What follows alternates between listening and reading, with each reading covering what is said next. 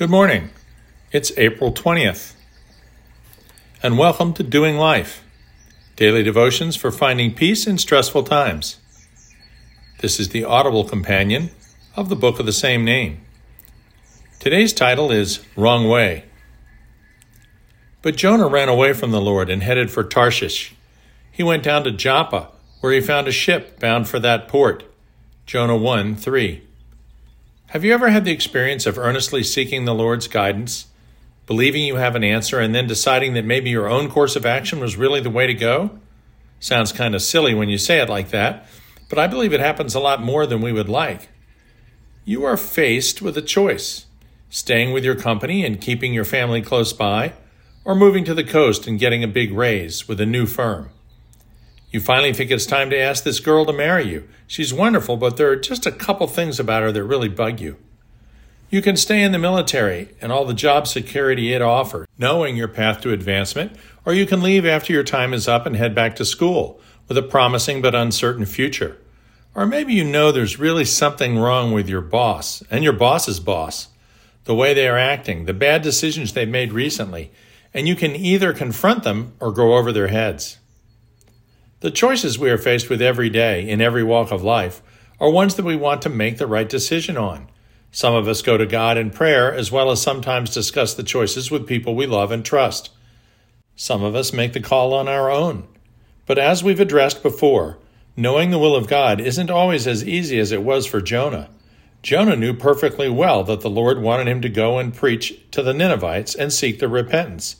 The only problem was Jonah despised the Ninevites and didn't think they deserved an opportunity to be forgiven. So he decided to specifically go exactly in the wrong direction, as far and as fast as he could. Why he thought God wouldn't notice is beyond me. In any event, through a series of events orchestrated by his God, Jonah was brought grudgingly back onto the correct path. While there is certainly a difference between purposefully opposing God's will for us and simply mistaking what we believe to be His will, both can happen to the believer.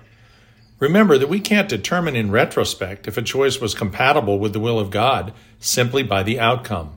The move to the coast might be disastrous. You might leave a good job and local family only to find out that the startup you signed on to fails shortly after you've moved your entire life. Or the opposite might happen and might be a fabulous success. You might decide not to ask the girl to marry you and then watch horrified as she moves on and finds someone who is more sure about her than you.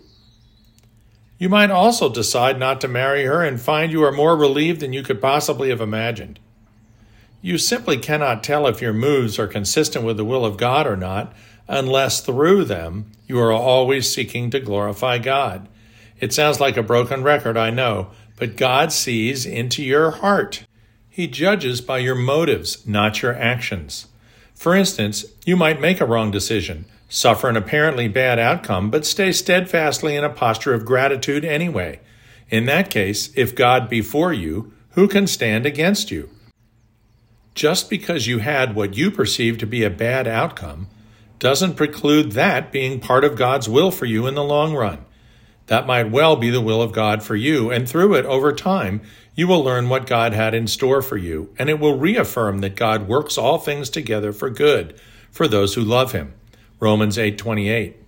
On the other hand, if you purposefully make a decision while the orientation of your heart is rebellion against God, then you might find yourself like Jonah in the midst of a storm-tossed sea on a sinking ship. Yes, making a decision prayerfully, making a decision with reference to the word, Making a decision with guidance from loved ones and other believers are all good ways to seek the will of the Father. But nothing is sure except this His love is unfailing. It is, in fact, a sure thing. No matter what the outcome you encounter on the basis of your decisions in life, demonstrating through it all the peace, the calm, the joy, the assurance of your salvation, and your security in knowing that God is sovereign is the way to glorify God others will notice. Understanding the chief end of man and acting accordingly will get you out of a lot of hot water.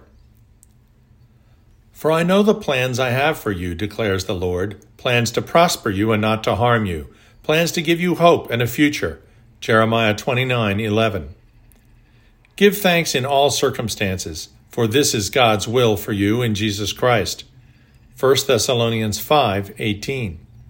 Trust in the Lord with all your heart and lean not to your own understanding. In all your ways acknowledge him, and he shall direct your paths. Proverbs 3 5 through 6. Dear Heavenly Father, may your Spirit within us lead us to all truth. But Lord, no matter how well we do with that, let us acknowledge your sovereignty and your love for us in everything we do and every choice we make, no matter the outcome. We know that you work all things together for good for those who believe. Amen.